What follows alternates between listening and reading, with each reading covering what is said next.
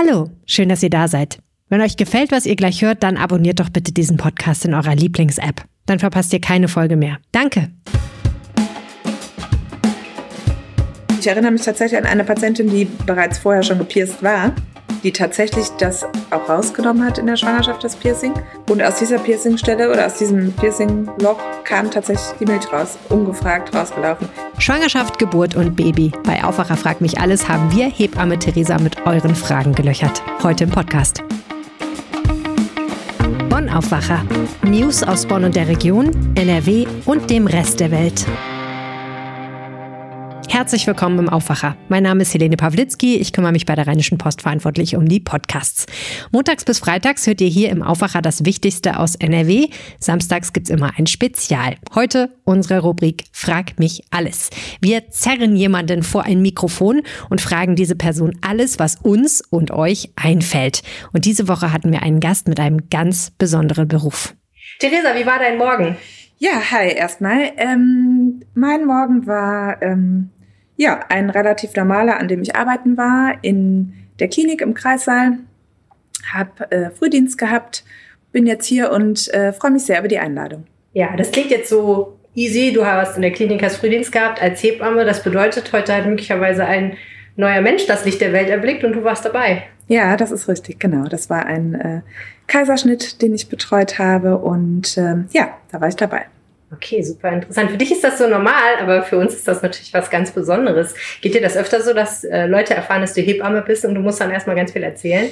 Ähm, ja, doch, das ist relativ häufig so. Also ähm, vor allem ähm, ja die Tatsache in der Klinik zu arbeiten, bei den Geburten dabei zu sein, das ist häufig so, dass da ja sehr großes äh, Interesse herrscht. Wobei ich sagen muss, für mich ist es auch nicht völlig normal. Also es ist nicht so, dass ich jetzt sage, ich gehe nach Hause und äh, hakt das irgendwie ab, beziehungsweise ähm, denkt da nicht auch noch weiter drüber nach oder findet es nach wie vor äh, besonders eben auch bei Geburten dabei zu sein. Ja, genau. Wahnsinn. Theresa Ebbinghaus ist Hebamme in Düsseldorf. Sie arbeitet an der Uniklinik als Geburtshelferin und betreut viele Babys und natürlich auch deren Mütter in der Nachsorge. Bei TikTok im Livestream haben wir sie mehr als eine Stunde alles gefragt, was ihr und wir immer schon mal wissen wollten. Die erste Frage hatten gleich mehrere von euch gestellt. Wie gewöhnt man sich an die ganzen Körperflüssigkeiten aus diversen Körperöffnungen als Hebamme? Und ich würde mal sagen, da ist ziemlich alles dabei, oder? Ich habe geahnt, dass genau diese Frage kommt. ähm, Aber du hast gehofft, dass sie nicht ganz am Anfang kommt, wahrscheinlich. nicht mitgerechnet, sagen wir so. Ähm, ja, ist in der Tat wahr. Was heißt, wie gewöhnt man sich dran? Also ich würde denken, entweder äh, ist man da relativ ich sag mal, unempfindlich oder schmerzfrei von Anfang an, äh, weil ich glaube, dass man sich äh, nicht unbedingt daran gewöhnt, ähm, dass das vielleicht ein Thema ist, was einem normaler erscheint irgendwann. Das glaube ich ganz einfach. Äh, aber man sollte, glaube ich, auch schon zu Beginn der Ausbildung ähm, kein wahnsinniges Problem mit sämtlichen Körperausscheidungen haben. Ja. Mhm. Ja, also ich glaube, das ist die größte Sorge vieler werdender Mütter, dass am Ende doch ein bisschen Stuhl zum Vorschein kommt, was ja wahrscheinlich auch ziemlich normal ist, wenn man mhm. presst, oder? Ja, völlig normal. Und ähm, ich versichere den Patientinnen tatsächlich auch immer wieder aufs Neue, ähm, dass uns das tatsächlich nichts ausmacht. Das meine ich auch ganz ernst. Da denke ich mir in dem Moment einfach gar nichts dabei, weil es nämlich eben genau eben da auch irgendwie hingehört oder dazugehört. Ähm, Aber es gibt natürlich auch ein bisschen was, was man machen kann, um das zu verhindern. Auch das wissen viele Frauen, beziehungsweise auch wir als Hebammen fragen natürlich danach, ob die Patientinnen vielleicht zu Beginn der Geburt gerne einen Einlauf haben möchten und somit einfach ein bisschen freier vom Kopf her sind, was nicht verkehrt ist, was das mhm. angeht. Ne? Eine Frage, die mir auf Twitter zugespielt wurde, war, warum sind Hausgeburten in Deutschland so unüblich? In den Niederlanden ist eine Hausgeburt vergleichsweise normal. Liegt das eher an der Mentalität, der Infrastruktur, staatlicher Lenkung Richtung Krankenhausgeburt in Deutschland? Wie siehst du das? Warum sind Hausgeburten in Deutschland eher nicht die Regel? Ja, das ist in der Tat eine gute Frage. Ich glaube, es hängt an ähm, unterschiedlichen Dingen. Zum einen ist ähm, das Bedürfnis nach Sicherheit, glaube ich, hier bei uns sehr, sehr groß und hoch, eben mhm. äh, bei den Gebärenden oder bei den Paaren. Ähm, was dann damit einhergeht, mindestens in einem Krankenhaus zu sein, wenn nicht sogar in einem Krankenhaus äh, mit angeschlossener Kinderklinik. Ähm, so ist es bei uns zum Beispiel der Fall, ähm, dass das schon sehr, sehr viele Frauen sehr beruhigt, dass wenn doch irgendwie etwas sein sollte, sei es das Kind nur überwacht werden muss, sie halt in dieser Klinik sind und das Kind nicht irgendwie verlegt werden müsste oder transportiert werden müsste. Ähm, ich muss sagen, aus Hebammensicht glaube ich nicht, dass jetzt ähm, Hausgeburten wahnsinnig per se gefährlich sind. Man muss sicherlich da schon mhm. gut, ähm, gut filtern und gucken, welche Frauen auch geeignet sind und welche nicht. Das tun aber auch die Kolleginnen der Ge Hausgeburtshilfe, zum Beispiel aus dem ähm, Geburtshaus, gibt gewisse Kriterien, ähm, die das Ganze ausschließen, Vorerkrankungen, noch verschiedene andere Dinge. Ähm, Warum das in Holland so viel mehr ist, kann ich ehrlicherweise, also ich glaube schon, dass das auch ähm, so ein bisschen staatlich beeinflusst ist. So ist es ja auch hier, dass sich ähm, die, die Medizin oder gerade auch die Geburtshilfe ähm, immer mehr zentriert auf große Häuser und kleinere Häuser beispielsweise, mhm. weil eben auch nicht wirtschaftlich genug ähm, schließen. Also der Trend geht durchaus wieder mehr in Richtung Hausgeburt, was wir ganz klar auch festgestellt haben, vor allem so im letzten Jahr was ich denke sehr sicher mit Corona äh, zusammenhängt, weil viele mhm. Patientinnen sich nicht vorstellen konnten, zum Beispiel, dass vielleicht äh, niemand zu Besuch kommen kann oder nicht so häufig, wie man das gerne hätte. Ja. Diese ganzen Gegebenheiten, die es zumindest zum Anfang, als man auch noch nicht so viel wusste, als es noch keine Impfung gab, ähm, wie das jetzt alles so sein wird, sich einfach in einem Krankenhaus an sich nicht sicher gefühlt haben und deswegen auch eher wieder ähm, da zur Hausgeburt hin tendiert sind. Aber ähm, mhm. dennoch glaube ich, dass es auch daran liegt, dass gerade auch die Erstgebärenden immer älter werden. Das ist Fakt. Und umso älter man ist, umso mehr wird die Schwangerschaft auch zu einem, ja, denke ich, größeren Thema. Mhm. Und ähm, umso größer wird das Sicherheitsbedürfnis. Es liegt bestimmt auch ein bisschen an dem einen oder anderen Gynäkologen, die ja auch ähm, die Patientin informieren oder vielleicht auch in eine gewisse Richtung lenken können. Ähm, Mhm. Ob im Krankenhaus entbinden immer der sicherere Weg ist, weiß ich gar nicht unbedingt. Aber wenn tatsächlich ein Problem herrscht oder vorliegt, ist es natürlich schon so, dass wenn man schon in einem Krankenhaus ist, das sicherlich einfacher in den Griff zu kriegen ist, als wenn man zu Hause ist. Mhm. Ich muss sagen, ich habe mir das Thema Hausgeburten auch angeguckt mhm. äh, vor meinem ersten Kind und habe dann ehrlich gesagt einfach äh, gesagt, nee, das war ich nicht, weil das so eine wahnsinnige Materialschlacht schien. Da war so eine lange Liste von Dingen. Ich hatte irgendwie das Gefühl, ich muss mein Wohnzimmer ja. komplett mit Plastik auskleiden und sehr viele Dinge zu Hause haben und habe mich da ehrlich gesagt dann einfach ein bisschen überfordert gefühlt, das alles zu besorgen und habe gedacht, naja, im Krankenhaus haben die das ja eh alles so. das muss ich ja dann vielleicht nicht haben.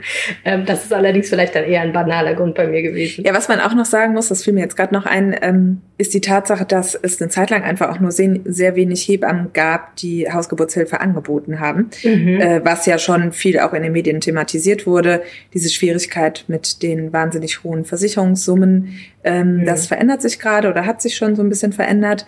Ähm, und dadurch könnte ich mir vorstellen, dass die Zahl an ähm, Frauen, die doch eben zu Hause oder im Geburtshaus entbinden, auch stetig steigt in nächster Zeit. Das glaube ich schon. Mhm.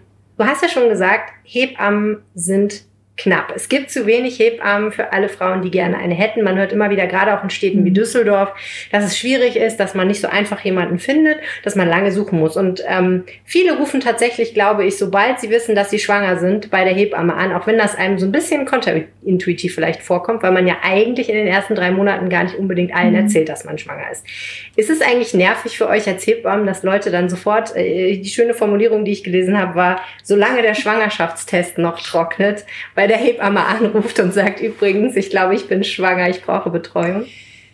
Ähm, ja, also das ist so ein bisschen ein zweischneidiges Schwert. Zum einen, da musste ich mich sehr dran gewöhnen, dass das so ist. Das ist jetzt vielleicht so seit sehr extrem seit drei bis vier Jahren, was sicherlich aber auch daran liegt, dass die Frauen sehr früh darauf aufmerksam gemacht werden, was ich wiederum cool finde, dass da auch viele äh, Gynäkologen mitgezogen sind und mittlerweile so sind, dass sie eben auch ähm, die Beratung und Betreuung durch eine Hebamme sehr ähm, ja, schätzen und eben auch als ähm, mhm. eher dringende Empfehlungen an die Frau weitergeben und auch um diese Knappheit wissen und deshalb halt die Frauen dazu anhalten oder zumindest mal kurz darauf aufmerksam machen, dass man da echt früh nachsuchen muss.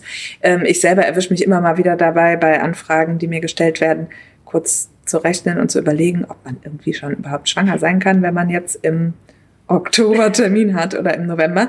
Es ist tatsächlich so. Ähm, was für uns schwierig ist, ich mache das, es gibt aber auch viele Kolleginnen, die das nicht machen, ähm, das Jahr so im Voraus planen. Ne? Also auch für mich als mhm. Hebamme heißt das ja, ich muss ja jetzt ganz genau wissen, bin ich nicht vielleicht im Urlaub im Dezember. Du eigentlich in Urlaub? Weil, ähm, ja, das ist korrekt, hart, genau. Ne? Und das machen viele Ja. Kolleginnen nicht oder möchten es einfach nicht machen oder können es auch nicht äh, leisten. Und deswegen gibt es halt eben die Möglichkeit, doch auch noch kurzfristig an eine Hebamme zu geraten. Ähm, das ist aber natürlich so, dass der Idealfall ist, dass man das schon ziemlich sicher ab einer gewissen Schwangerschaftswoche weiß und ähm, sich da dann auch drauf verlässt. Aber es ist tatsächlich auch für uns nicht ganz so einfach, ja. Mhm. Aber das heißt, der heiße Tipp, wenn man sich ohne Hebamme wiederfindet und sagt, ich will aber eigentlich doch schon ganz gerne eine haben, was ja auch man gut verstehen kann, ähm, wäre dann tatsächlich einfach nicht locker lassen, immer mal wieder melden und sagen, ist nicht vielleicht was frei geworden oder haben Sie spontan Mhm. doch noch eine Möglichkeit oder irgendwie so, ne? Genau, hier in Düsseldorf gibt es die Hebammenzentrale, ähm, die ähm, tatsächlich auch sehr gut funktioniert, wo die Frauen sich melden können, schon früh. Sehr, sehr viele kriegen eine Absage. Ähm, man sagt aber trotzdem, dass sie sich so in den letzten vier Wochen nochmal melden sollen, weil es halt, wie gesagt, Kolleginnen gibt, die sich da selbst dann auch, also da können sich die Frauen melden und die Hebammen melden ähm, und Kolleginnen gibt, die sagen, ach ja, jetzt habe ich doch irgendwie noch ähm, ein Plätzchen frei ähm, nächsten Monat und ähm, dann wird den äh, Patientinnen dann halt doch eben noch eine Hebamme zugewiesen. Also das kann durchaus sein. Nur eigentlich ist ja auch die Mitbetreuung in der Schwangerschaft schon das, was Schönes, Mhm. beziehungsweise dass man sich vorher schon mal kennengelernt hat, aber das ja, geht dann halt in dem Fall Ja. nicht genau. Nee, das stimmt. Aber ich würde sagen, so aus meiner Erfahrung, auf jeden Fall die Nachbetreuung ist natürlich das Intensivere meistens von den Ja. beiden Sachen und dann auch wirklich das, wo man denkt, so, Gott sei Dank, weil in der Vorzeit hat man natürlich den Frauenarzt oder die Frauenärztin, Mhm. aber danach, wenn das Baby dann da ist Mhm. und man es tatsächlich auch vom Krankenhaus mit nach Hause nehmen soll, das hat einem ja auch keiner vorher gesagt, äh, ja, dann ist es schön, wenn man eine Hebamme hat, die man fragen kann, warum ist das Kind eigentlich, hat es diese komische Farbe, Ja. ist das, soll das so gelb sein? Mhm. Ähm, bleiben wir doch noch mal ganz kurz beim Thema Geburt. Was hältst du als Hebamme von Geburtsplänen? Also mit anderen Worten, dass man vorher als äh, Frau aufschreibt oder Mhm. vielleicht auch als Mann, als Vater, was wünsche ich mir von der Geburt, äh, wie soll das ablaufen, was wünsche ich mir nicht, was darf auf keinen Fall passieren. Super gute Frage, ähm, weil mir genau dieses Thema auch äh, sehr am Herzen liegt und ich das immer zumindest den Patientinnen, die ich so ein bisschen vorbereite oder betreue, ähm, auch erzähle. Also es ist ein sehr aktuelles Thema, ist relativ neu. Seit, also ich arbeite seit 13 Jahren in der Klinik äh, und auch drei Jahre davor schon in, während meiner Ausbildung. Das gibt es noch nicht ganz so lange, muss man sagen. Das kam vor Jahren noch ganz, ganz, ganz selten tatsächlich mal vor. Da fand man das irgendwie noch ganz spannend und hat sich das durchgelesen und war ähm, Jetzt als irgendwie mehr Hebamme. oder weniger erstaunt als Hebamme oder als Klinikpersonal. Also das funktioniert ja meistens so, dass man den bei Aufnahme der Patientin Mhm. übergeben bekommt. Also anderen Worten, eine Frau steht da, hat schon vielleicht Wehen oder hatte schon äh, Ja. Blasensprung Genau. und kommt dann und äh, gibt dir diesen Zettel in die Mhm. Hand. Genau. Ja, meistens tatsächlich so unmittelbar nach äh, Vorstellung äh, des Namens, so ungefähr. Genau. Das ist den Patientinnen oft sehr wichtig, Ja. weil da kommen sie nicht von alleine drauf, ihnen das ja auch irgendwo wahrscheinlich vermittelt wurde, dass man das machen soll. Also ich, ähm, Ja, ich kann nur sagen, es wird überall Ja. gesagt, es wird überall empfohlen. Genau. Ne? Einem wird War mir als nicht so sehr offensiv nahegelegt, bitte schreib einen Geburtsplan, damit auch das Klinikpersonal weiß, was du Ja. willst. Sonst können die es natürlich nicht machen. Ne? Macht ja auch Sinn. Mhm, Das ist richtig. Ähm, also das, was ich jetzt dazu sage, ist natürlich meine persönliche Meinung. Ich weiß aber, dass die auch sehr viele meiner Kolleginnen äh, vertreten.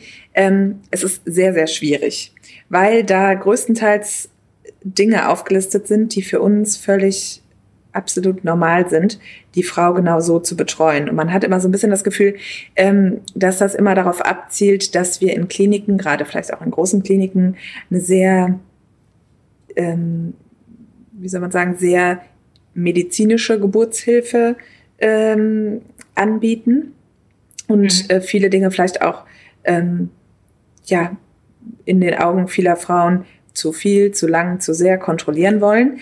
So ein bisschen stimmt es sicherlich auch. Es ist auch eben was anderes, aber man ist immerhin auch in einem Krankenhaus und eben nicht zu Hause bei einer Hausgeburt. Ne? Ähm, es werden so ganz viele Dinge, die Standard sind im Krankenhaus, halt in Frage gestellt, untergraben, äh, bewusst aufgelistet. Der äh, venöse Zugang zum Beispiel, den wir einfach mit Krankenhausaufnahme ähm, legen oder äh, das, also wir erklären das durchaus auch. Und natürlich ist man ähm, auch ähm, mündig und darf den auch ablehnen, aber dann müssen wir das als Klinikpersonal einmal so dokumentieren, weil das halt unser hausinterner Standard ist, das zu tun. Das machen wir aber auch mit anderen Warum ist Ja. das der Standard? Also warum ist das wichtig aus eurer Sicht? ähm, weil wir somit die Möglichkeit haben, halt in einem Moment, wo es der Frau nicht gut geht oder auch eben vielleicht dem Kind nicht gut geht, sofort zu handeln und beispielsweise ein Medikament geben zu können. Mhm. Und äh, so ist es. Und nicht erst fünf Minuten darum zu fummeln. Korrekt, genau, ne? Weil je nachdem, sagen wir mal, es ist irgendwie eine instabile Kreislaufsituation, ist natürlich in so einer, in so einem Moment den zu legen schwieriger, als äh, wenn die Frau fit ist und ja. äh, zur, zur Aufnahme kommt mit Klar. beginnenden Wehen. Ne? Oder bei verstärkter mhm. Blutung, wie auch immer, ist auch die Venensituation jetzt vielleicht nicht so die beste. Ähm, also es ist ein kleiner Pieks, der nicht so schlimm ist. Wir versuchen das an der Stelle zu machen, wo die Patientin das nicht stört. Und ähm, es ist doch, hat sich schon häufig in sehr vielen Fällen als sehr, sehr gut bewiesen, muss man ganz einfach sagen. Ne? Genau, also das mhm. ist halt ist nur ein Beispiel. Aber es gibt Leute, die in ihren Geburtsplan ja. schreiben, ich genau. möchte keinen Zugang gelegt bekommen, ja. es sei denn, es muss genau. sein. Also es stehen ganz viele Dinge drin und das meine ich nochmal ähm, damit, dass, glaube ich, dass bei uns oder bei einigen von uns auch so ein bisschen ähm, ja, auf Widerstand stößt, die für uns sehr normal sind. Wie, seien Sie bitte freundlich zu mir, seien Sie bitte freundlich ja. zu meinem Mann, bitte beziehen Sie mich mit in, ähm, in sämtliche Entscheidungen ein, was alles klar ist. Wir machen ja nicht einfach irgendwas mit der Patientin, ja. Ähm, bitte ähm, ja. bieten Sie mir nur Schmerzmittel an, wenn ich ähm, äh, schmerzverzerrt gucke, so ungefähr. Ja, tatsächlich. Ähm, also Ja, ich will mich auch nicht drüber lustig machen, ja, aber ich genau. verstehe, was das du so hinaus willst. Das Problem ist, dass du das Gefühl ja. hast, dir erzählt jemand was, genau. was du sowieso genau. machst. Und, und suggeriert damit, dass du das nicht auf dem mhm, Schirm korrekt. hast. Korrekt, ja. Und auch, ähm, dass man tatsächlich gewisse Maßnahmen nur dann ergreift, wenn sie auch nötig sind. Ja, das ist für mich total klar. Mhm. Ähm, und dass ich auch nicht mit Schmerzmitteln um mich schmeiße. Also was ich da schwierig finde, sind Frauen, die würde ich so ein bisschen in die Hausgeburtshilfe stecken eigentlich so, von dem, wie ich sie einschätze. Das wollen sie dann aber doch auch mhm. nicht. Dann lieber die maximale Sicherheit, die wir aber damit begründen, zum Beispiel einen Zugang zu legen. Ne? Ähm, wir bemühen uns total und gerade auch als Hebammen hat man Lust auf normale, schöne, natürliche Geburten, die auch wunderbarst funktionieren in einem Krankenhaus. Ähm, aber man muss uns halt auch so ein bisschen machen lassen und dass wir ein CTG schreiben, weil wir nur so sicher sagen können, wie es dem Kind geht, das ist halt auch bei einer Krankenhausgeburt ab einer mhm. gewissen ähm, Muttermundsweite, sprich ab einer gewissen ähm, Phase unter der Geburt einfach tatsächlich nötig mhm. ist, um tatsächlich sicher sagen zu können, es ist alles okay mit dem Kind. Und wenn ich das nicht möchte, dann ja, muss man sich vielleicht tatsächlich überlegen, dass man sich da irgendwie eine Alternative sucht. Und ähm, das rate ich immer den Frauen in dem Moment mit der betreuenden Hebamme oder dem Gynäkologen einfach zu sprechen. Wir sind ja da. Mhm. Ja, das ähm, ist auch schwierig, eine Geburt im Vorhinein zu planen. Und ich kann das nur aus der Erfahrung sagen, sehr, sehr viele Geburten, gerade von Frauen mit Geburtsplänen, gehen leider sehr anders aus, weil man vielleicht da auch ein bisschen zu sehr dran festklammert hm. an diesem, es muss alles so und so laufen und am besten keine PDA. Ich würde das einfach offen lassen. Ja. Ja, weil man weiß vorher nicht, wie man sich unter einer Geburt fühlt. Also um es kurz auf eine Formel zu bringen, du würdest sagen, das Wort Geburtsplan ist vielleicht auch einfach ein Widerspruch in sich, weil es geht selten nach Plan, was das angeht. Plan ist schön, aber ja, leider. Korrekt, das kann man, die Geburt kann man genauso sagen. Geplant, ja. Über das Thema Geburt allein hätte ich mit Theresa noch stundenlang weitersprechen können, aber selbst eine Schwangerschaft dauert ja nur 40 Wochen und irgendwann ist das Baby dann da. Wie gefährlich ist Corona für Neugeborene?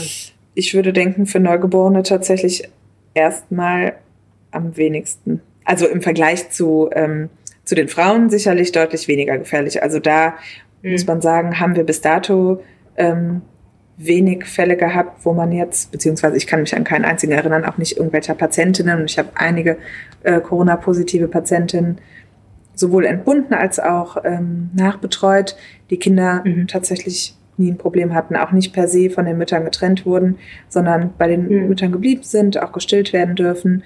Ähm, für gewöhnlich haben ja Neugeborene einen relativ guten Nestschutz und mittlerweile ist es so, mhm. dass ja Gott sei Dank auch sehr, sehr viele Schwangere geimpft sind. Man davon ja. ausgeht, dass gerade wenn man sich in der Schwangerschaft hat impfen lassen, beziehungsweise boostern, ähm, auch die Kinder von diesem ähm, Schutz profitieren.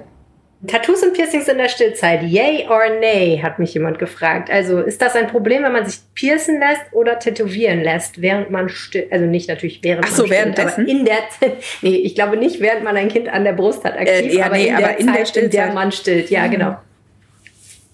Also Tattoo, ehrlicherweise kenne ich mich da in der Szene nicht so gut aus. Nee. Also Piercing, ich weiß, ich erinnere mich tatsächlich an eine Patientin, die bereits vorher schon gepierst war. Ja. Und die, es gibt ja manche Frauen, die schon in der Schwangerschaft so ein ganz bisschen Milch haben und das schon mal merken, dass da so ein ganz kleines Tröpfchen kommt oder sowas, mhm. die tatsächlich das auch rausgenommen hat in der Schwangerschaft, das Piercing. Achso, die hatte eine gepierste Brustwarze. Ja. Ah, genau. okay, ja, okay. Mhm. Und aus dieser Piercingstelle oder aus diesem Piercingloch kam tatsächlich die Milch raus, ungefragt oh, rausgelaufen. Also das ist ja, kann, kann man sich ja auch vorstellen tatsächlich, ne? Ja. Dann kann natürlich auch ein Milchgang oder so verletzt sein, aber man hat ja noch genug andere. Also ja. ein Piercing ist jetzt, glaube ich, kein, ich würde jetzt das Piercing nicht drin lassen, während das Kind nee, ähm, trinkt, ne? So. Nee, aber ähm, ob man das jetzt in der Stillzeit machen sollte, das würde ich ehrlich gesagt einfach, also dann würde ich vielleicht warten, bis man abgestillt hat. Und ein Tattoo, ich glaube, dass das kein Riesenproblem ist, aber auch da, wenn da so lokal dann doch irgendwie sowas kannst du ja auch mal entzünden, ne? Ja. auch ein Piercing, das würde ja. ich, glaube ich, einfach in der Zeit mhm. eher von abraten. Aber ja. um ehrlich zu sein, habe ich da nicht wirklich die äh, Wahnsinnserfahrung. Was ist denn dein heißer Tipp gegen die Koliken, die drei Monatskoliken, die berühmten? Gibt es da einen? Also man muss erstmal sagen, ähm, haben wirklich auch nicht alle Kinder so ausgeprägt. Ne? Es mhm. haben schon viele und es sind natürlich auch eher so Themen, die sicher mehr besprochen werden als andere Dinge, die irgendwie einfacher sind. Also ganz klar, die Zeit, ja, es ist ja tatsächlich ist ja immer so. Ne? Es wird ja auch von negativen Erlebnissen leider viel häufiger berichtet ja. als von positiven. Ne? Generell gerne auch, was Geburtsberichte oder sowas angeht. Ähm, so ein bisschen gehört das dazu. Und ich glaube, dass das Allerbeste ist, es als Eltern einfach aushalten zu können, ja. was ohne Frage total schwierig ist. Und wenn man das als außenstehende Person sagt, ähm, ist das sicherlich auch einfach. Ähm, also Wärme hilft sicherlich. Dann ähm, braucht das Kind in der Zeit noch mehr Zuwendung und Nähe und mhm. getragen werden als sowieso schon. Mhm. Ähm, kleines Kirschkernkissen oder sowas aufs Bäuchlein packen, dann werden sie auch schon mal gerne warm gebadet, weil sie sich währenddessen äh, entspannen können. Ja. Ähm, in eine Trage in, äh, setzen oder in ein ähm, Tuch umbinden mhm. hilft total also gut, weil sie in dieser tragen. gehockten, genau, direkt am Körper, auch warm bei der Mama oder dem Papa und in dieser gehockten ähm, Position, die dann auch wiederum ganz gut ist für den Bauch.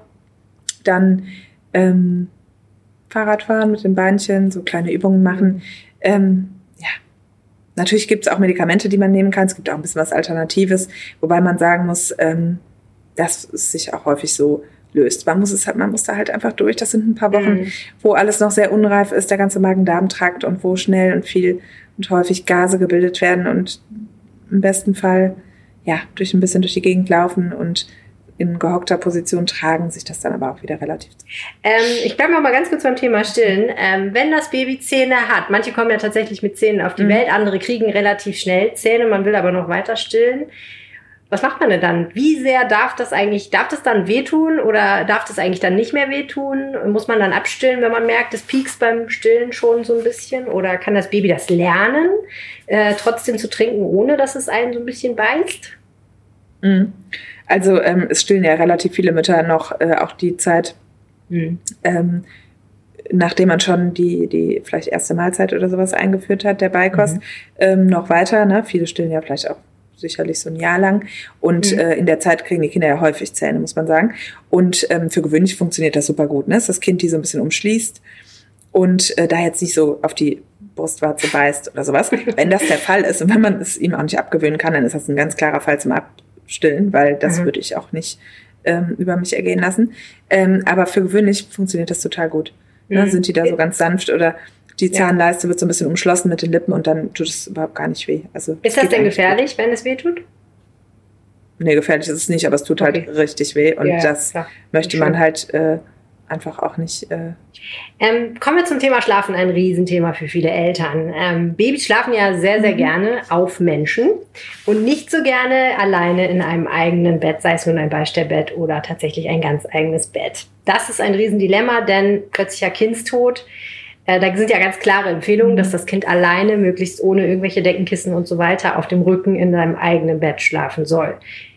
Wie löst man dieses Dilemma auf? Auch als Hebamme, wenn man beraten soll dazu. Denn mhm. ganz klar will man ja, dass das Baby vernünftig schläft und viele Neugeborene sind aber nicht dazu zu bewegen, wenn sie nicht Mama als Matratze benutzen dürfen. Ja, ja, ist tatsächlich ein schwieriges Thema. Ähm, ich sage immer einmal die Empfehlung des, ähm, die Empfehlung zur Vermeidung des plötzlichen Säuglingstods. Ähm, wobei es ja schon irgendwie unangenehm ist. Das finde ich manchmal auch blöd, das ansprechen zu müssen, aber es ist nun mal so. Und informierte Eltern wissen da ja sowieso sicherlich auch schon ein bisschen was zu dem Thema. Ähm, trotzdem versuche ich sie irgendwie da so ein bisschen abzuholen und äh, auch runterzubringen. Hm. Es ist in der Regel am Anfang nicht anders möglich, als das Kind bei sich schlafen zu lassen. Ja? Und wenn man sich das vorstellt, dass man die meisten durchschnittlich 40 Wochen bei der Mutter waren, ganz kuschelig in 37 Grad, ähm, permanent dabei, geschaukelt und geschückelt wird, mhm. den Herzschlag der Mutter hört, kann man sich schon vorstellen, dass man sich ungerne ablegen lässt und schon ja. gar nicht in ein eigenes Bett und schon gar nicht in ein anderes Zimmer. Ja. Ähm, von daher wenn man dem eine Zeit lang nachkommt, das stellen dann auch ganz viele mit der Zeit fest, wird das Kind immer stabiler, was einfach auch ein gewisses Urvertrauen angeht und dann funktioniert das irgendwann auch wunderbar. Ne? Mhm. Ähm, es ist definitiv nicht so, dass man die Kinder da verwöhnt, sondern dass man denen einfach gut damit tut, wenn man die bei sich hat. Ne? Ja. Und es gibt auch da Erkenntnisse zu, dass ähm, Kinder im elterlichen Bett, wenn nicht gerade einer der Eltern betrunken ist, ähm, dass man mitbekommt, wenn das Kind ein Problem hat, gerade wenn es mhm. unmittelbar auf einem liegt. Ne? Mhm. Also man hat ja auch als Mutter sicher. dann den sogenannten Ammenschlaf ganz oft, ne, dass man sofort genau. aufwacht, wenn das Kind einen ja. Mucks von sich gibt, mhm. dass man eigentlich so tief überhaupt gar nicht schläft. Ja. Aber klar, es ist natürlich eine, ein schwieriges Dilemma, stelle ich mir vor, für Hebammen, die die offiziellen Empfehlungen kennen und genau. auch ja. eigentlich nicht anders raten mögen, weil wenn dann doch was mhm. passiert, ist es ja auch furchtbar was man beachten muss, dass es einfach super wichtig ist. Und darum geht es nämlich hauptsächlich, dass nicht die Decke der Eltern über das Kind rutscht. Ne? Mhm. Also das muss 100% gewährleistet sein. Das heißt, ja. man darf selber nur bis zur Hälfte zugedeckt sein, so ungefähr. Ähm, weil ansonsten kann man das eben auch nicht raten. Was ist das meist überschätzte Utensil, das Eltern anschaffen, vielleicht auch vor der Geburt? Und was ist das meist unterschätzte, was alle haben sollten, aber irgendwie alle nicht anschaffen? Gibt es was, wo du sagen würdest, das wäre cool, wenn die Eltern das selber äh, organisieren würden, aber es wird ganz oft vergessen? Und was ist der Kram, der überall rumsteht, aber letztendlich nur verstaubt? Also Kram, der überall rumsteht, ist wirklich wahnsinnig viel, das muss man tatsächlich sagen.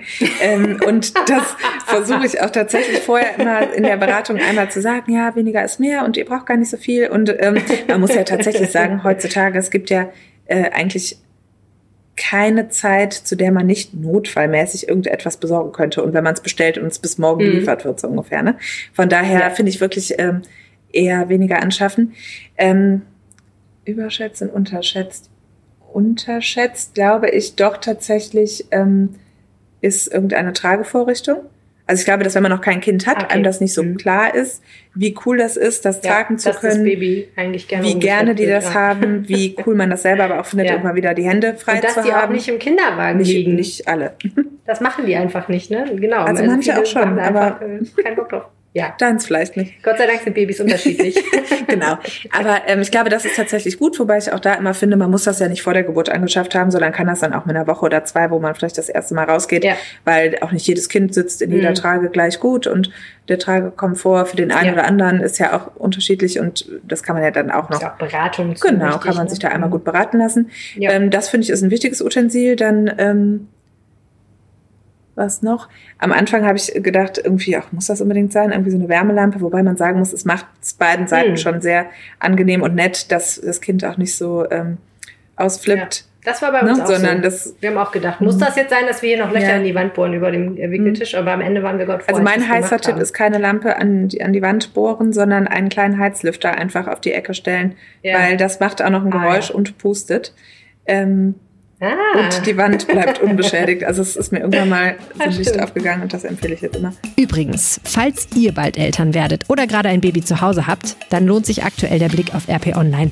In unseren Themenwochen Willkommen Baby gibt es jeden Tag neue Artikel zum Thema mit verlässlichen Informationen und sehr, sehr schönen Geschichten. Natürlich auch im E-Paper und in der gedruckten Rheinischen Post. Das war der Aufwacher am Wochenende. Danke fürs Zuhören. Wenn es euch gefallen hat, dann abonniert diesen Podcast jetzt und wir hören uns sehr bald wieder. Wenn ihr mir was sagen möchtet, dann schreibt einfach eine Mail an aufwacher.rp-online.de.